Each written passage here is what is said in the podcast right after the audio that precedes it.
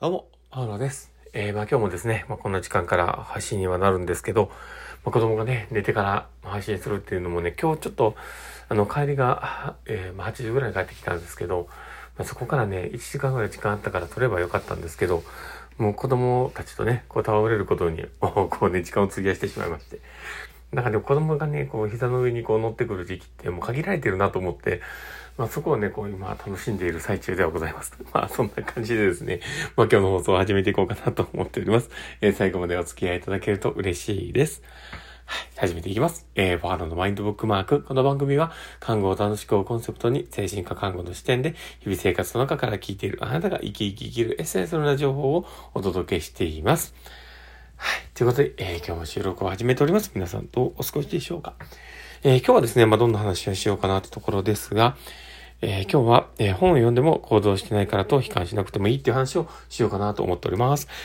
で、えー本題に入る前にですね、お知らせをさせてください。えー私の事業所はですね、オンラインする、オンライン研修会があります。もうわけわからんこと言ってるな。私の事業所のですね、やるオンライン研修会があります。で、えー精神疾患別ケアシリーズというので、第3回目があります。で、こちらの方はですね、うちの事業所のですね、今、現所長の辰巳の方とですね、えー、小瀬子のびゆきさんと、えーさせていただくという感じになっておりますので、もしよければ、あの、興味がある方は、えー見ていただけたら嬉しいなと思っております。えー横綱本の著者の小瀬子さんと、まあ、お話をされるということで、まあ、どんな話になるかって楽しいなと思っておりますので、今回は、えー統合失調症ではなく、えー双極性障害という形でやっておりますので、どうぞよろしくお願いします。ということで、えーぜひ、えー興味がある方は、えー URL クリックしてみてください。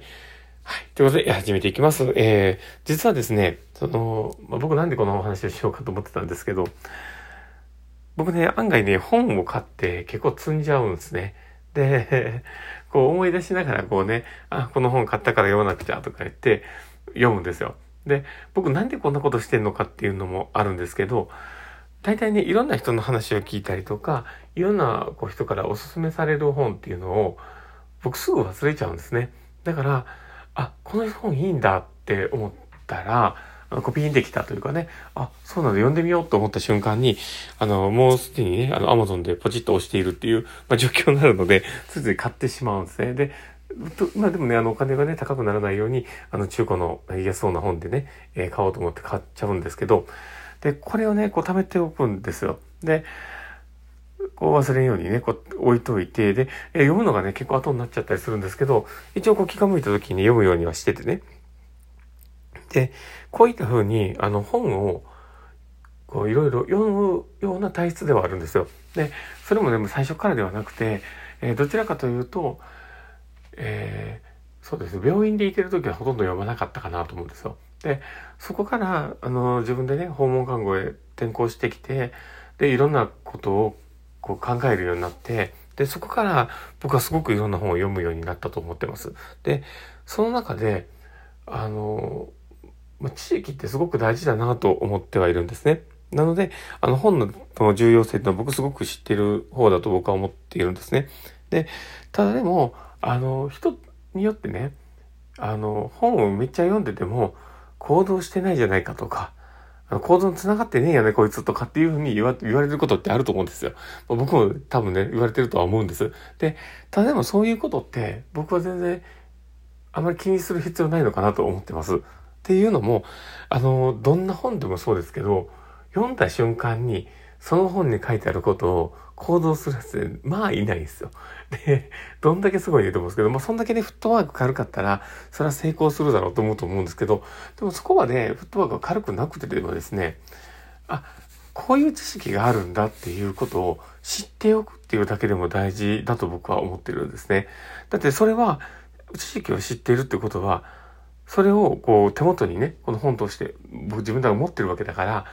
ら、そこに立ち戻ってみて、それを参考にできる、それを思考の過程の中で、えーまあ根拠としてというか、自分の考えの中のね、一つの、あの、考えている視点として持てるんだったら、僕はその本の価値ってめちゃめちゃあるんじゃないかなと思うんですよ。うん。だから、あの、決してね、それで本を読んだからといって行動しない。例えば自己啓発本とかでね、本を読んだからといって行動しないじゃないかっていうね、え人もいると思うし、まあ、そん、まあ、そうなって当たり前だと僕は思ってるんですけど、だけど、まあ、そういうふうにね、言う人もいると思うんです。で、ただでも、あの、行動しない、ことが問題ではなくて、その知識をちゃんと自分の中で、頭の中でラベリングして持ってるのかっていう、そこが僕は大事だと思ってます。で、大事な時に、考えてる時に、あ、あれってこれに書いてるなとか、これちょっともう一回この時のやつ読んでみようとかって言って、自分の考える、こう、一つのプロセスの一部としてね、頭の中に残ってて、それを引き出しのように本を読むことで指輪覚ましたりとか、えー、記憶を遡ったりとかして、えー、考える一つのツールに使えるようになること自体が本の価値だと僕は思うんですよ。だから、あの、まあ、この例えって結構ね、何回も言ってるかもしれないですけど、あの、インターネットの検索モードって、あの、自分の知ってることしか検索できないんですよ。だって全然知らないことを調べるってめちゃめちゃ難しいと思うんですよ。単語もわかんないし、言葉もわかんないし。だから、そういったものをこう調べてね、えー、やっていくためにも、絶対その、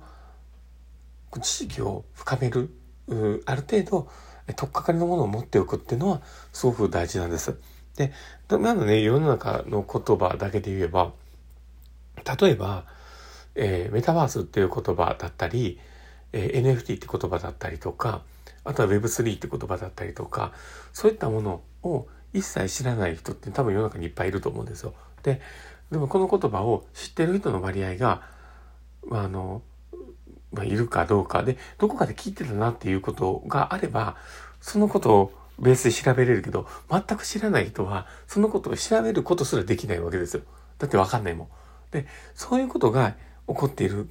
現状で考えたら、地域をどんだけ拾っておけるかっていうことで言うと、僕はすごく大事かなと思います。で本を読まなく、読んで行動しなくても、読んだっていうこの経験だったりとか知識を入れたっていうことがあれば僕はそれで大事だろうなと思います。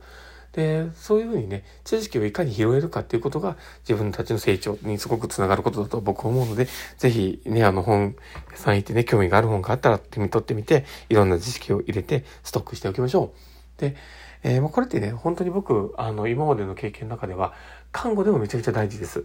で、ほあの訪問看護でもそうですし、え自分の、えー、大事にする看護とかがもし目の前にあるとしたら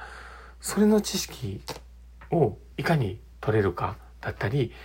自分のねやりたいことのためにそれ以外のことでも知識を取れるかっていうのはすごくあの大事なことだと思います。それが、えー、まあ、読書だったりとかネット検索だったりすると思うんですけど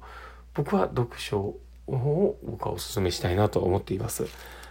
まあそんな感じでですね、えー、まあ今日の放送は終わるかなと思っております。まあ結構ぐだぐだ話したんですけど、まあ結局は、まあ、本をね、あの、読んで行動しなくても、まずは読ん読んでね、知識を入れるってだけで僕は十分意義を出していると。で、ただまあその知識を持った時に、できれば、その知識をもとに物事を考えてみるってことをやってみてほしいなと思ってます。ということで、営業の放送はこれで終わろうかなと思っております。えー、この放送聞いて面白かったな楽しかったなだろうなって思う方がいたら、えー、ぜひフォローいただけたら嬉しいです。そして、あの、